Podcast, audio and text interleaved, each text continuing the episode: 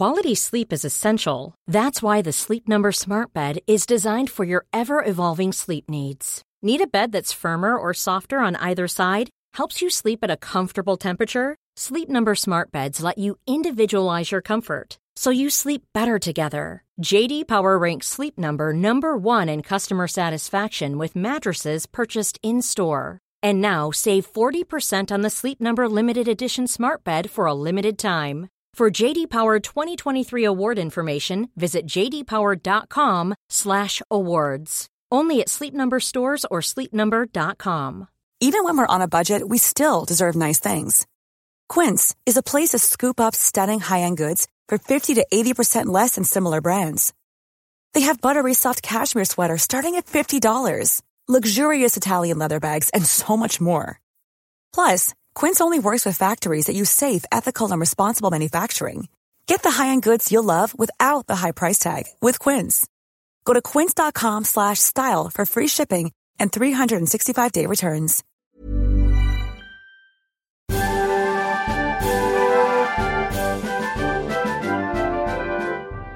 A universal and perpetual peace, it is to be feared, is in the catalogue of events which will never exist but in the imaginations of visionary philosophers or in the breasts of benevolent enthusiasts.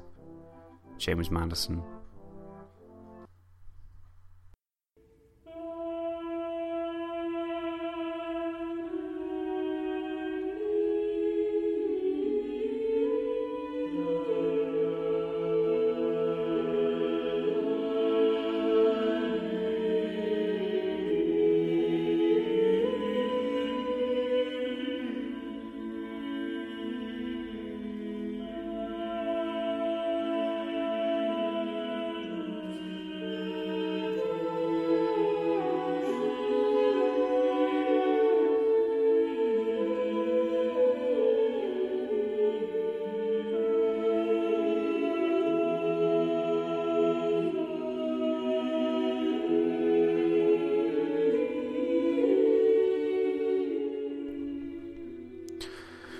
So that they could have a stronger negotiating position in 1644, there was the genuine French need to make concrete gains in the military sphere, which throughout 1644 were generally frustrated by the Bavarian general Franz von Mercy.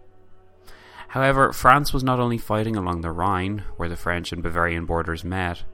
French arms had better luck in Flanders and Catalonia, as well as Lorraine, where it was now practically secure from the Habsburgs.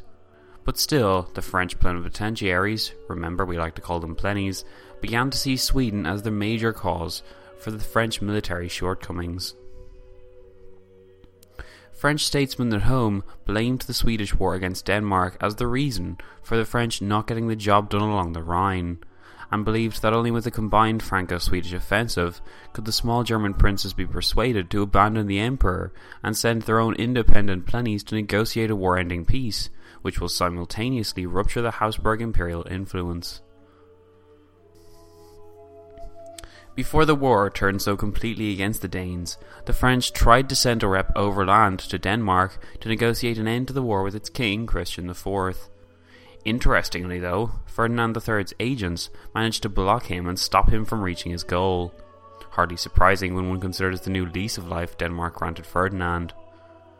Mazarin considered sending a rep by sea, but there were concerns that amidst the naval war going on in the region, a single French vessel would become lost. In addition, before the Danish fleet were decisively defeated at Fehmarn, Mazarin doubted he'd even be able to find the Danish king in the first place, let alone get him to listen. France had a strong bargaining chip, though, when it came to Sweden its annual subsidy. If France threatened withdrawal of this subsidy, or declared similar themed threats to Sweden to end its Danish war, then perhaps the Swedes would return to pick up the slack in the Holy Roman Empire. Mazarin was horrified at this heavy handed approach, though. He reprimanded his statesmen and tried to get them to adapt the plan along a more considerate style, as proposed by Abel Servien, one of the French plennies present at Munster, which, as we learned last time, was one half of what we called the Two Cities for convenience sake, the other one being Osnabrück, where the Swedes had their representative base. Servien's idea proposed that Mazarin tell Torstensson that the money was available for him in Hamburg, which would require a Swedish withdrawal from the peninsula. Or if that went too far, he could elect to only pay the money if Sweden agreed to use it to pay for its imperial, not Danish campaigns. It would obviously have been problematic if France was seen to pay for Swedish attacks against Denmark, even if that was not necessarily what France had sought to do. France didn't want its subsidy to simply be used to pay for the Danish war either, so strict parameters regarding how Sweden was allowed to use it were also issued. These terms were finalised in early July 1644 when Servien went to Osnabrück to talk to Johann Salvius, his counterpart as one of the Swedish plennies, the other being Johann Oxenstierna, Axel Oxenstierna's also diplomatically active son. An agreement was reached there whereby France would pay part of the subsidy now, and the rest once Torstenson began his return to Germany. On the 17th of August, Servien wrote a letter of complaint, though, on the grounds that Sweden hadn't done anything militarily of note against the Habsburgs and seemed content to remain on the Jutland Peninsula. On the 3rd of September, the Swedish plennies wrote a panicked response from Osnabrück to Mazarin personally, informing the cardinal that Torstenson was on his way, in pursuit of the slowly decaying army of Gallas. French rudeness and ignorance of Swedish plans were magnified because of the French panic of being set upon by a feared Habsburg offensive. Indeed, though it would never come, Ferdinand electing to waste Gallas's forces on Torstenson instead, Imperials did attend a military conference at Passau in February 1644, in which Maximilian urgently expressed the need to attack France as one, with Spanish help and reinforcement from Ferdinand. Maximilian planned to deliver the final blow across the Rhine with his then confident from victory at Tuttlingen, General Franz von Mercy. The army, as Max put it, must not simply operate to recover one or another fortress, but with God's help can inflict a major disaster on the enemy in the field. Passau was the last joint Habsburg meeting on military strategy. After this point, it was everyone for themselves, with Bavaria in particular looking increasingly like it was contemplating a break with the Habsburg family. These developments help explain much of what we've covered so far, of the campaigns along the Rhine on which so much was placed at stake, while the simultaneous negotiations happening at Münster and Osnabrück kept the promise of peace close in everyone's minds. The vital factor, though, was that at the end of 1644, Sweden was no longer occupied with its Danish distractions. Torstenson could now focus his army against the Habsburgs alongside the French, just as Mazarin and the French generals had always wanted. In actual fact, though, that French military inconsistency that we've encountered before will crop up again here. And yet it almost doesn't matter because of the resounding victory Torstenson achieves at the Battle of Yankov in March 1645. Our resident podcast stalwart, Geoffrey Parker, in his book The Thirty Years' War, outlines what happened there. Quote, Torstenson led a fighting force of only 15,000 men, and the Imperialists were able to field the same number but the Swedes had an overwhelming advantage in artillery 60 field guns against only 26. After some preliminary skirmishing, the two sides met in a prolonged pitched battle at Yankov, southeast of Prague, on the 6th of March. The result was decisive. The Imperialists lost their artillery, half their men, their field chancery, and even their commanders. Immediately, the Emperor and his family fled to Graz. End quote. Torstenson now looked poised to capture all of Bohemia, since the forces Ferdinand had scrounged up against him at Yankov consisted of those garrisoning Hungary and the final remnants of Gallas's force. With its destruction died the last chance the Habsburgs had in Germany to actually impose any kind of favourable peace. As was the case of the previous year, in 1645 negotiations had been ongoing in the two cities and behind closed doors while this battle occurred. In February 1645, Maximilian had sent a special agent, the Frenchman Vervaux, to meet personally with Mazarin to discuss matters pertaining making a separate peace with the two Habsburg branches. The length of peace, the possibility of Ferdinand sending aid to Spain, and how Bavaria would impose such a peace on either side. But Mazarin would not allow Vervaux into his confidence, and saw him only once a week anyway for fear of offending the Swedes, whom Mazarin correctly saw as far more important than Bavarian false promises. Then the Battle of Yankov thoroughly shattered the imperial position, and Max hastened to send Vervaux new orders. Derek Croxton, in his book Peacemaking in Early Modern Europe, outlines their incredible nature and how it illustrates just how far Max's position had fallen. Quote, in the meantime, Vervaux received new orders from Maximilian that changed the character of his mission dramatically. For on the 6th of March, the Imperial Army, including a large Bavarian contingent, had been destroyed at the Battle of Yankov by Swedish forces under Torstensson.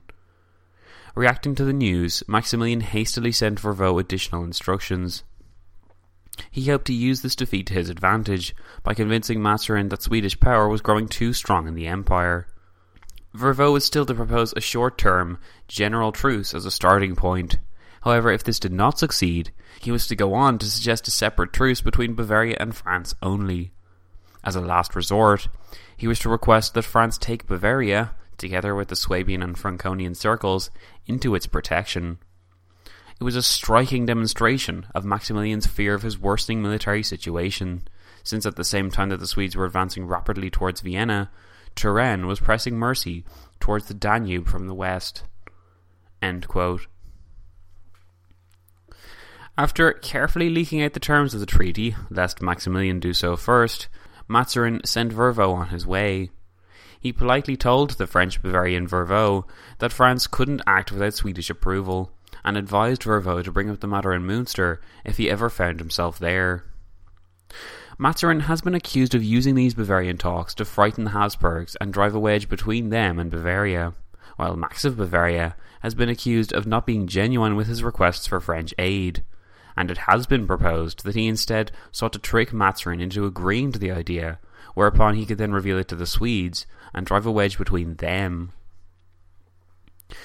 Whoever the wedge was for, and wherever it was meant to be driven, it made Max more determined than ever to send Mercy against the French along the Rhine again, while it made Mazarin more determined to demand more from Bavaria in future negotiations.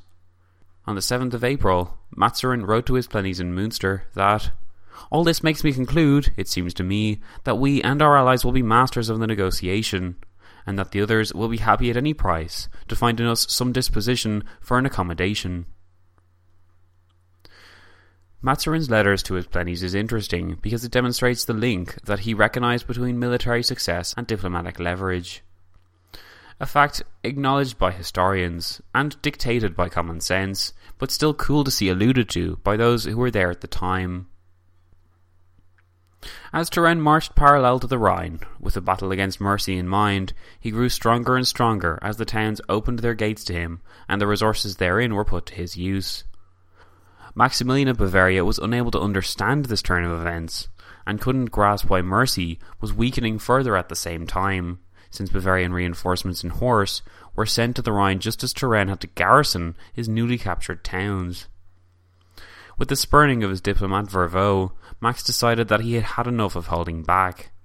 Mercy was to seek an engagement with Turenne and attempt to crush him once and for all. On the 30th of April, the Bavarian Council of War voted overwhelmingly in favour of attacking the French, and on the night of the 2nd of May, 1645, they infiltrated the French position at Mergentheim, across the Neckar River, and due northeast of Philipsburg, and they inflicted a tough defeat on Turenne's hastily assembled force the next morning, destroying all his infantry and most of his cavalry. Turenne fled with his army's remnants up north into Hesse, while Mercy looked poised to recapture Philipsburg. It was quite a turnaround, and awakened Mazarin to the realities professed by Servien that stated France was too militarily weak in Germany, having focused his main attentions on Catalonia and Flanders. In a sense, Servien was correct about this. France had focused mainly on Flanders and Catalonia because both gave France the greatest opportunity for gain. As early as 1635, Franco Dutch negotiations had revolved around plans to partition the entirety of the Netherlands between French and Dutch, and the French attacks in the most recent years had begun to establish a considerable French portfolio of former Spanish possessions such as Gravelines in summer 1644 and Mardyk, Cassel, Ypres, and Menin thereafter. All of these towns were a bit beyond the Franco Flanders border. France was thus no longer content to chip away at settlements that straddled the border. Instead, they had actively established a presence in the region. France would go from strength to strength in this region, and would even capture Dunkirk in 1646 to the immense jealousy of the Dutch. Catalonia was a seemingly easier front for France as well, since it had managed to conquer the former French province since it had managed to conquer the former French province of Roussillon from the Spanish, and thereafter team up with the Catalans to inflict numerous defeats on Spain, not to mention holding on to Barcelona until 1652.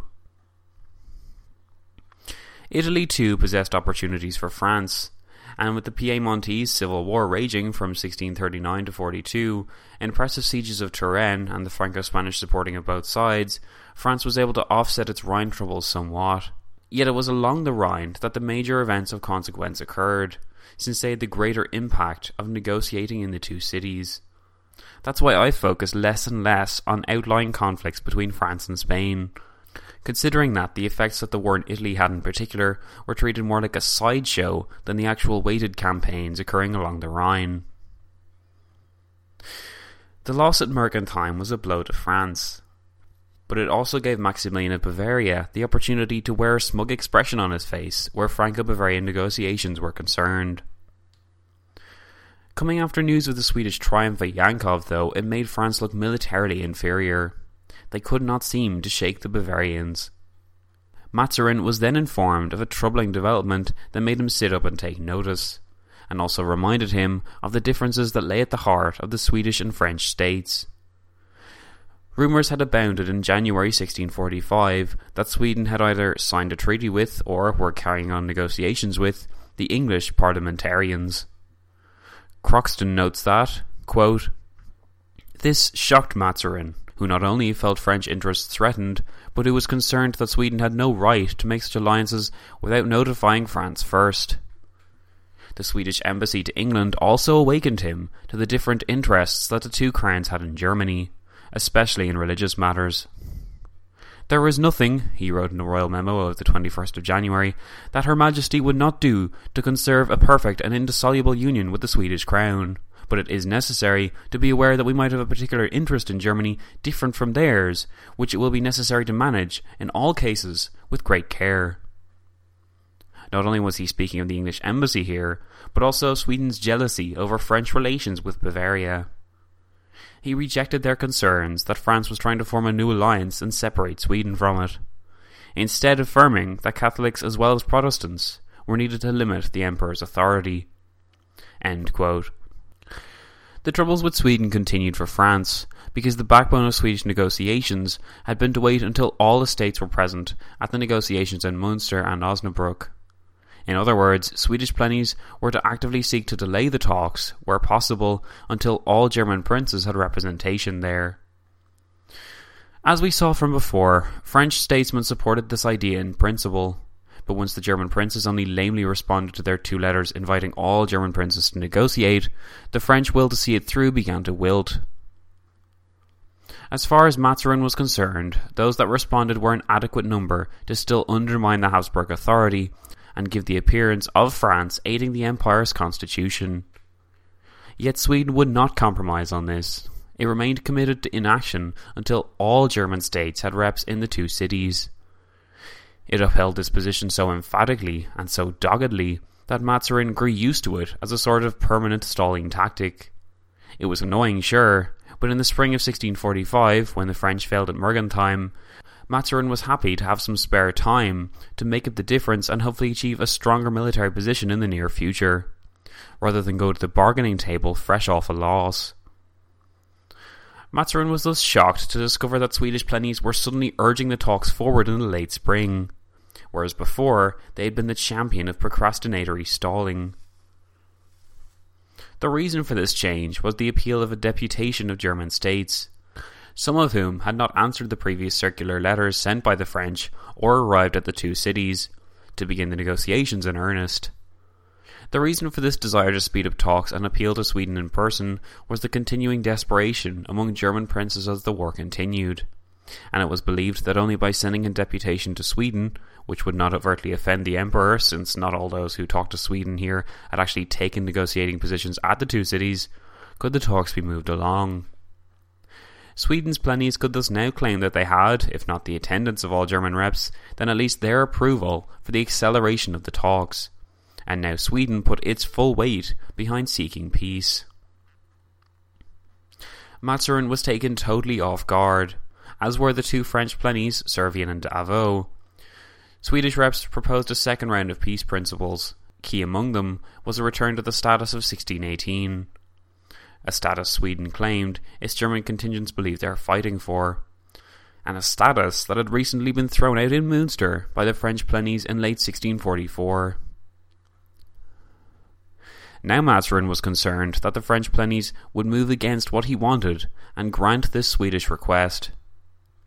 Chief among his concerns was that it would offend Max of Bavaria, since by default a return to the status quo of 1618 would mean stripping him of his ill-gotten gains in the Palatinate and its electoral title and rights.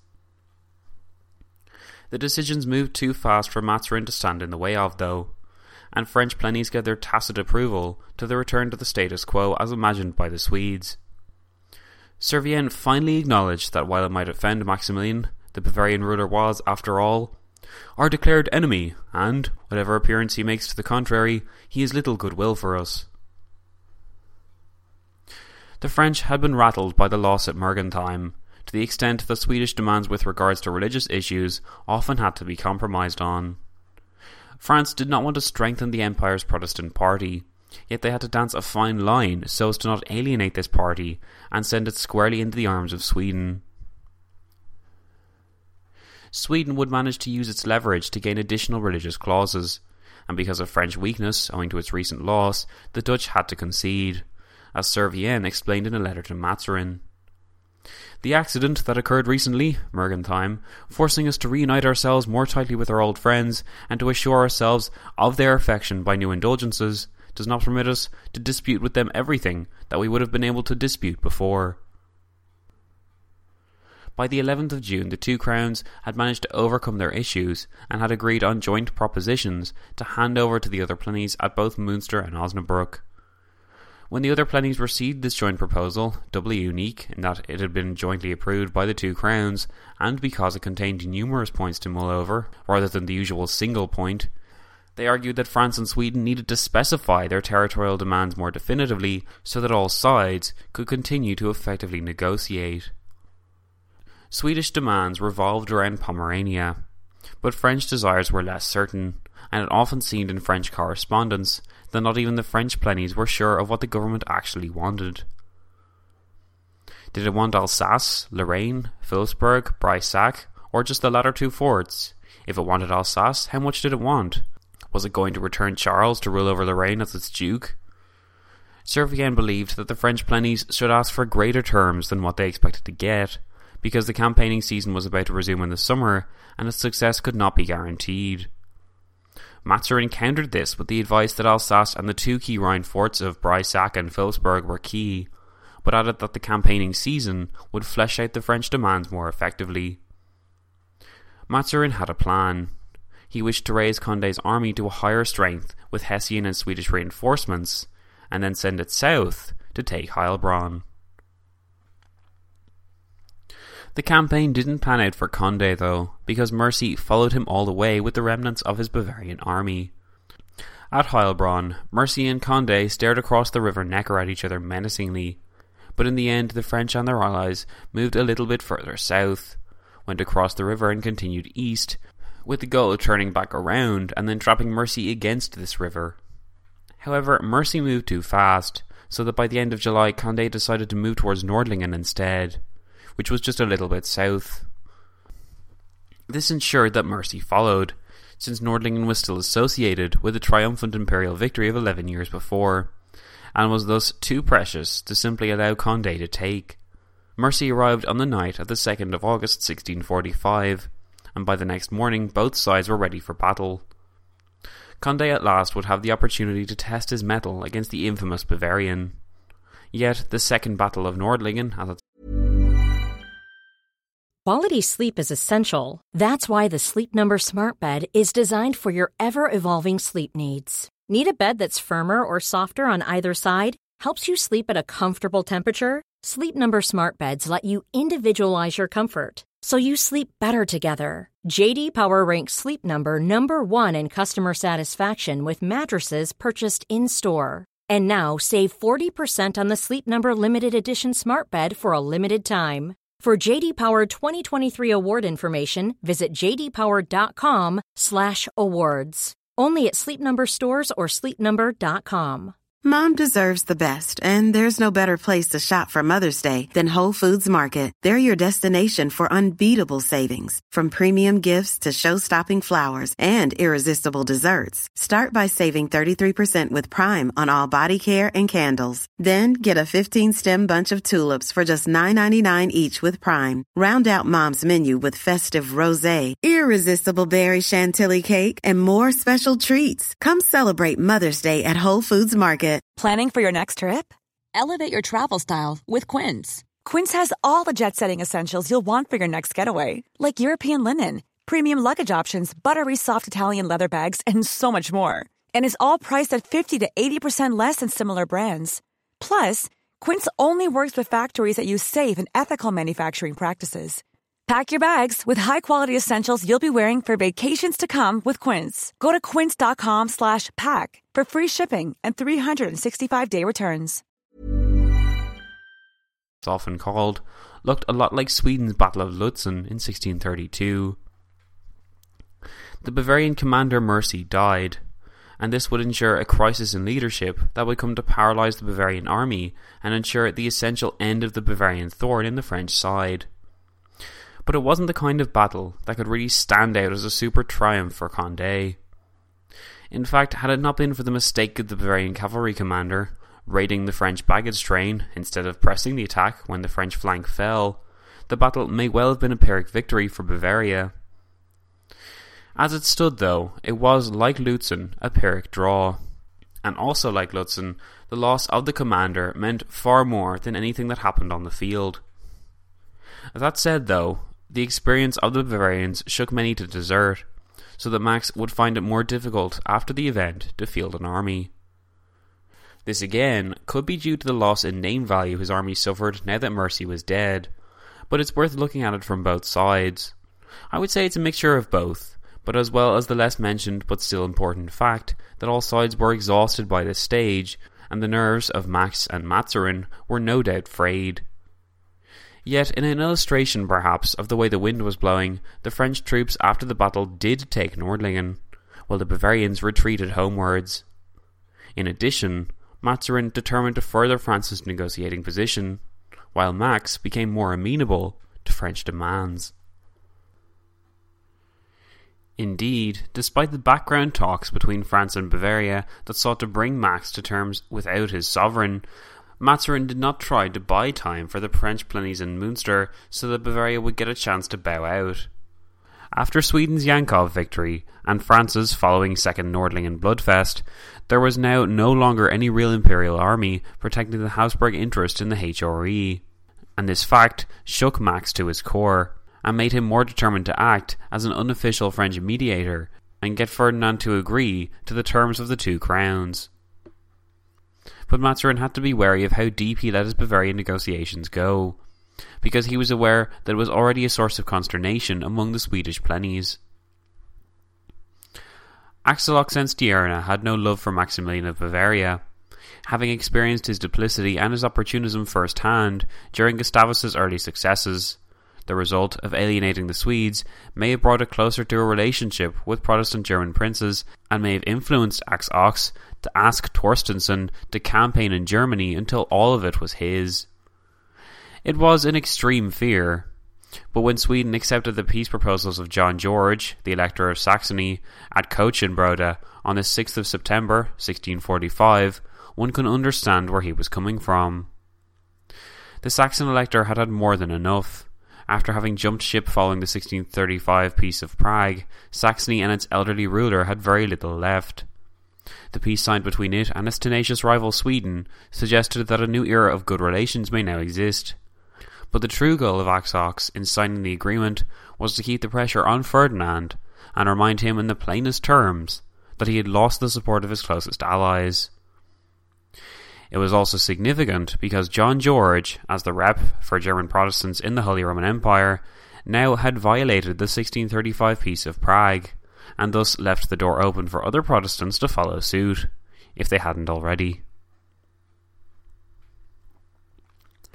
In order to squeeze the peace agreement out of Saxony, though, Swedish forces within the French army that had proved so effective during the Second Battle of Nordlingen had to leave and go north to enforce a campaign on Saxony that would take John George out of the war. But by late September 1645, the Swedes still hadn't returned to the French. Conde was ill and returned to Paris, which left the inconsistent Turenne alone to command the remnants of the French army. Ferdinand had acquiesced to Max's pleas for reinforcement, despite the danger Torstenson posed to him along the Danube, and, likely as much to Max's surprise as Turenne's, a large imperial contingent appeared on the horizon, while Turenne was besieging Heilbronn on the 3rd of October, 1645. There was great confusion as to where the Emperor could possibly have raised this force from. In fact, Ferdinand's reinforcements were the Habsburg heartland's last line of defence and even though Torstenson was just across the Danube, he sent them towards the French, in the hope that they could destroy the French army there and return to defend the homeland in time. The fact that Ferdinand was able to take this risk spoke volumes to Mazarin, who began to suspect that the Swedes were losing heart and would soon sign a separate peace with Ferdinand, as they had with Saxony. As Croxton explains, the suspicion had been born out of this peace with John George of Saxony, which France, never saw coming. Quote, the first faux pas was the Truce of Kötzschenbroda, signed by Saxony and Sweden without French knowledge on the 6th of September. Though an Allied victory, the truce irritated Mazarin, since, by their alliance, neither Sweden nor France were supposed to sign a separate agreement without the consent of the other. The fact that France was scrupulously avoiding making a similar treaty with Bavaria only made matters worse. The second gripe France had with Sweden was its impressive build-up of forces in the centre of the empire. While Torstenson had been across the Danube not attacking Ferdinand, Mazarin was told, he had been hiring discharged Danish and Dutch soldiers. French plennies began to agree with this analysis that Sweden was up to something and planned to use its larger army for a nefarious purpose. Claude de d'Avaux wrote to Mazarin that to this extent, they judge it important to be strong in Germany at the time of the treaty, and we believe that they do it no less to make themselves considerable to their allies, to have authority in the negotiations, and to make themselves feared by their enemies. Yet it was a tad hypocritical for Mazarin to be peeved at this, since France had tried to do the exact same thing. The idea that only with a large army would one have bargaining power was hardly lost on France, and of course it was seen along the Rhine in particular, where French forces had to be of a significant size to get Maximilian to feel threatened enough in his position to negotiate. Perhaps it was more the fact that these same forces raised by Torstenson across the Danube were not used by him, and that this had enabled Ferdinand to risk sending these reinforcements instead against France, which completely upset French plans for the theatre. Croxton notes the rising tensions now present within the Allied camp. Quote, Complaints of Swedish military inactivity, which flowed steadily from Mazarin's pen in October, transformed into fears that Sweden had struck a secret deal with the Emperor and was deliberately leaving the French in the lurch. Rumours were current, and at least credible, the court noted, for how else could the Emperor have sent such a large reinforcement at a time when his own estates were supposed to be threatened? In late October, the court tended to reject the reports, and the plenipotentiaries concurred, noting that the siege of Brno had reduced the Swedes to such a point that they could not pursue an effective offensive anyway. The siege of Brno was the activity Torstenson had apparently chosen to undertake instead of returning to the beleaguered Turenne. Coming just after successfully forcing Saxony out of the war, you get the feeling Torstenson, and the Swedes for that matter, were more interested in taking advantage of an opening than following the cooperative strategy shared with the French. However, as Axe Ox would recount with irritation, the French could not accuse the Swedes of acting behind French backs, since the non secret of Franco Bavarian negotiations was driving a wedge between the plennies of the two crowns, and was probably viewed as the issue which would have theoretically provoked Sweden to act out in the first place. Regardless of Sweden's diplomatic angle, the fact was that Turenne was now dwarfed by this enemy's contingent's cavalry, not to mention the fact that Nordlingen had taken a lot out of the French, to the extent that many were now walking wounded and had expected rest and recuperation after Nordlingen.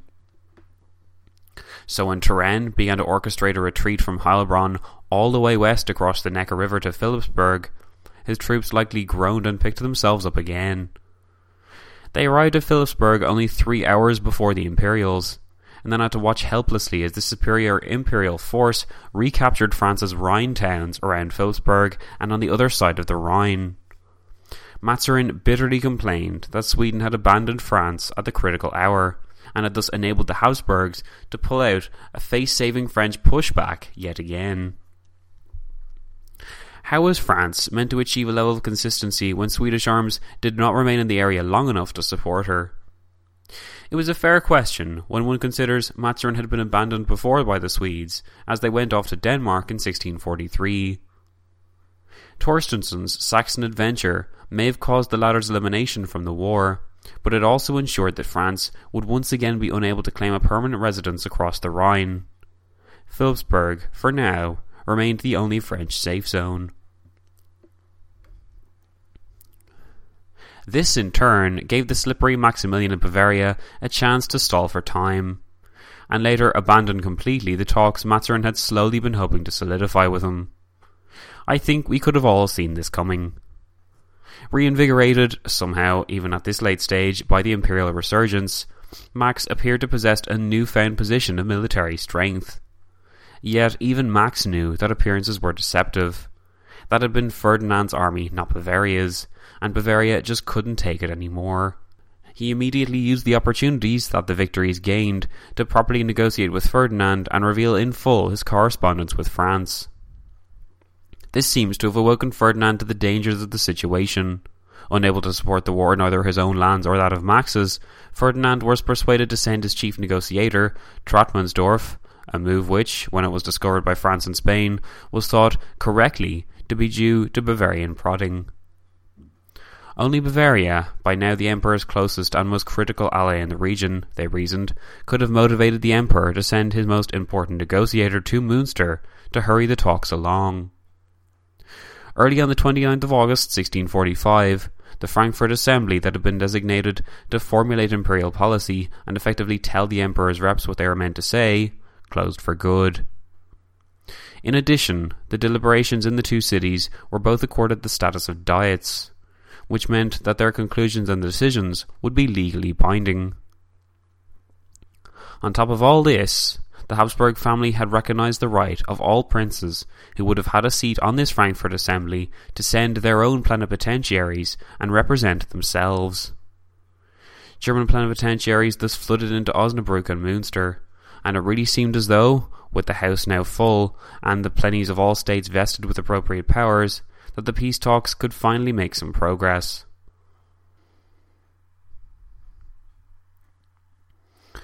Though provincial politics ensured that the key power of the Dutch still hadn't arrived, Mazarin and Axe-Ox were both informed by Frederick Henry that Dutch plennies would arrive in the two cities by early January 1646. The importance of Bavaria to Ferdinand demonstrates how little he could now rely on Spain there was very little left in Spanish tanks in 1645, and the Spanish were even more afraid that they would be left behind and wouldn't get to have peace before Ferdinand made his. They wanted desperately not to have to fight alone. Mazarin wanted desperately to have peace with Spain. Mazarin thus believed that with some tricky deception he could use the sense of urgency to persuade Spain to make peace within the year, which would leave the Emperor alone. Mazarin believed he had the leverage because, first, the Spanish did not want to fight without their Habsburg cousins, and second, despite the inconsistency present in the French plans for the HRE, its campaigns in Catalonia and Flanders were proving very successful.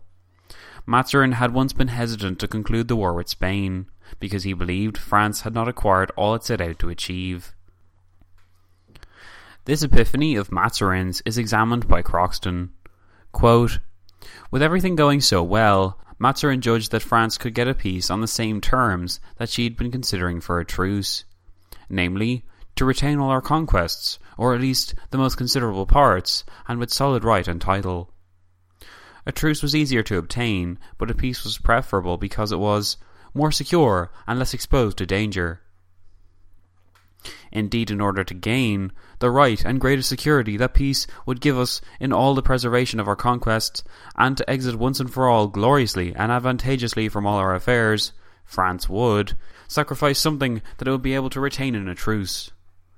Moreover, there was no need to make peace without Spain, as they had thought, because the military situation was so favourable that Spain, too, would be forced to accede to French demands. Indeed, Mazarin now expected to be able to conclude with Spain before the Emperor, a stark reversal of policy. Where the French used to be trying to frighten Spain by the threat of a separate peace with the Emperor, now they look to frighten the Emperor by the threat of a separate peace with Spain. We know that this didn't pan out because France and Spain remained at war until 1659. Part of the reason for this, as Mazarin was discovering, was that despite their fear of being left alone against France, Spain just didn't seem willing to give up the ghost. Though Mazarin considered Spain a defeat of power, Spain held on tenaciously leading Mazarin to comment in August 1645 One can see with reason that on the same day France signs the peace, she will give the Spanish the greater part of their estates, which we could only easily have conquered in the continuation of the war. I do not see the motive of their blindness, and why they do not rush to this peace when it is the only means by which they can stop their entire ruin. Spain was on the offensive nowhere, and its own realms were in open rebellion. Meanwhile, Flanders was being strangled by a Franco Dutch offensive, and even the Ottomans seemed to threaten a renewal of hostilities, thanks to the latter's Mediterranean interests. Mazarin wanted to make peace with Bavaria for this reason, so that the army used in Germany could be sent against the Spanish in Flanders. French successes in Flanders and Catalonia, as well as the irredeemable situation in the Empire for Bavaria now that Mercy was dead, suggested that Spain could be focused on diplomatically.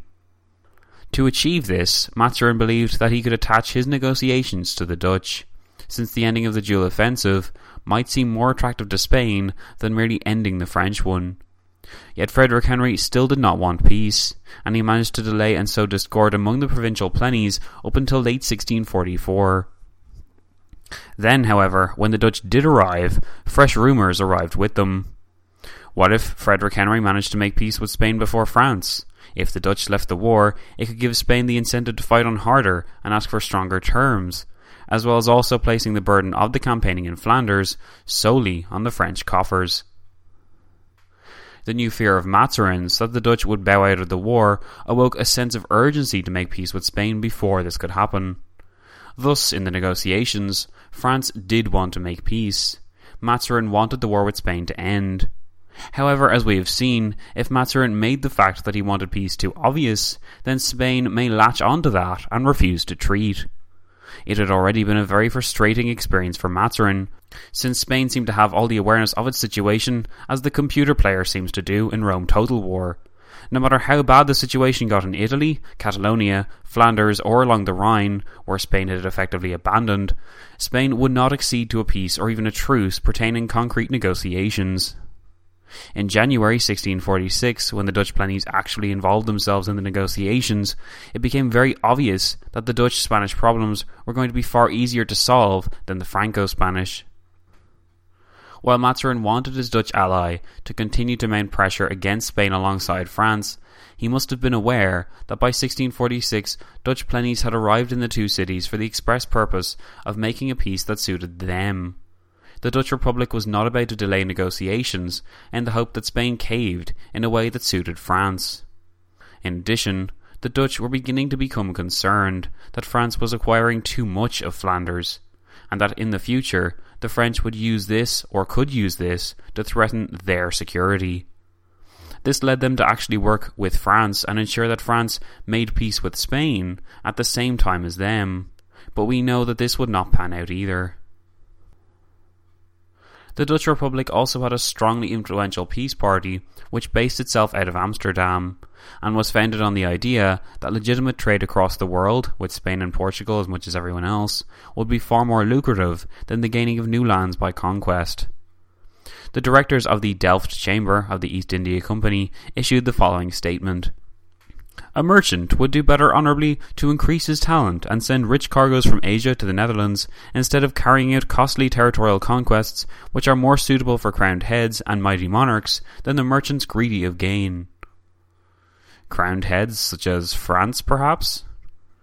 It was a fact that both states were very differently run, and Mazarin often seems to have forgotten this when he expressed his frequent frustrations with the slow deliberation process in the Dutch Republic. Though Frederick Henry gave the impression that his rule was supreme, he'd only gotten this far by manipulating events to his favour and by taking advantage of the crisis that the war proposed to the Dutch. In reality, each province had to pose its own policy, and whatever policy that was eventually agreed upon by the Republic was approved unanimously or not at all.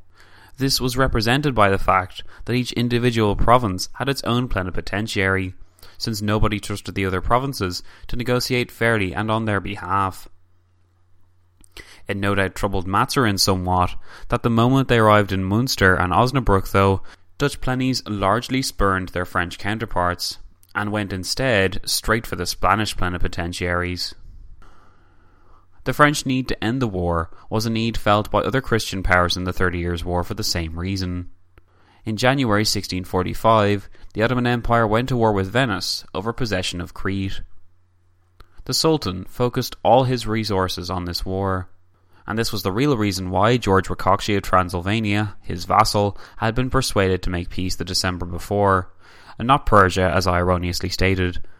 The Ottoman moves reminded those at war with the other Christian states of the need to combat the Turks in particular the extremist religious factions present in each state that had so propagated the war over the diversions of Christianity, were more than eager to attempt to paper over the cracks in an attempt to unify military force against the Ottomans. It was almost as though, after so long fighting one another, Europeans had forgot about the one power down south that at one stage had threatened the sovereignty of them all. Certainly this was felt in France and Spain most heartily, with Mazarin granting his approval to a proposal by his plenipotentiaries that if Spanish officials wished to cite fighting the heathens as a reason for backing out of their war with France, then the French would not pursue the issue. Despite this apparent concession, though, Mazarin did not pursue the war any less completely because of it, and Spain failed either to use this clause or to make war against the Turks. The war did awaken the European powers to the presence of the Ottoman Empire, who had been so quiet during the Thirty Years' War, except for its approval for its vassals to get involved. The war was thus in the background while negotiations in the two cities were ongoing, and some statesmen argued that a broad truce should be negotiated and that Europe still in arms should turn its force against the Turks now. But Europe had not yet learned its lessons. The threat posed by the Turks was not yet realized enough to form the consensus that peace with the Christian brothers at any price was more important than material or political gain. Europe had fought for this political, material, and religious gain for the past three decades. It could not stop until it was correctly resolved. It would not be until the end of the century that the combined powers of Europe would in fact defeat the Turks once and for all in the Siege of Vienna. That battle and the subsequent acknowledgement that religious issues no longer form state policy, and that the prime enemy to civilization and thus worthy of war were those outside of the European orbit, not within it, was a realization found only in the depths of misery. That was the Thirty Years' War. And that, folks, is the end of the episode. This time, we have continued our examination of the crucial terms and ideas that controlled Habsburg and Franco Swedish aims. We've examined how the military situation in Bavaria and the Palatinate swung negotiations seemingly back and forth between France and Bavaria. We've examined Torstensson's military supremacy, his peace with other princes, and Ferdinand's acknowledgement of his effective defeat by sending his highest official, Trautmannsdorf, to the two cities. By doing so, Ferdinand suggested that finally all parties were serious about the peace. My name is Zach, and you've been listening to the When Diplomacy Fell special on the Thirty Years' War, episode 25.94 Making Westphalia, Part 2. Thanks!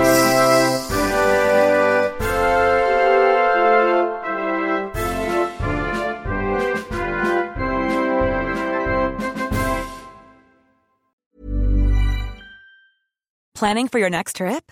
Elevate your travel style with Quince. Quince has all the jet setting essentials you'll want for your next getaway, like European linen, premium luggage options, buttery soft Italian leather bags, and so much more.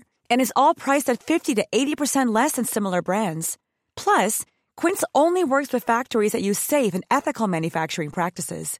Pack your bags with high-quality essentials you'll be wearing for vacations to come with Quince. Go to quince.com slash pack for free shipping and 365-day returns. Mom deserves the best, and there's no better place to shop for Mother's Day than Whole Foods Market. They're your destination for unbeatable savings, from premium gifts to show-stopping flowers and irresistible desserts. Start by saving 33% with Prime on all body care and candles. Then get a 15-stem bunch of tulips for just $9.99 each with Prime. Round out Mom's menu with festive rosé, irresistible berry chantilly cake, and more special treats. Come celebrate Mother's Day at Whole Foods Market.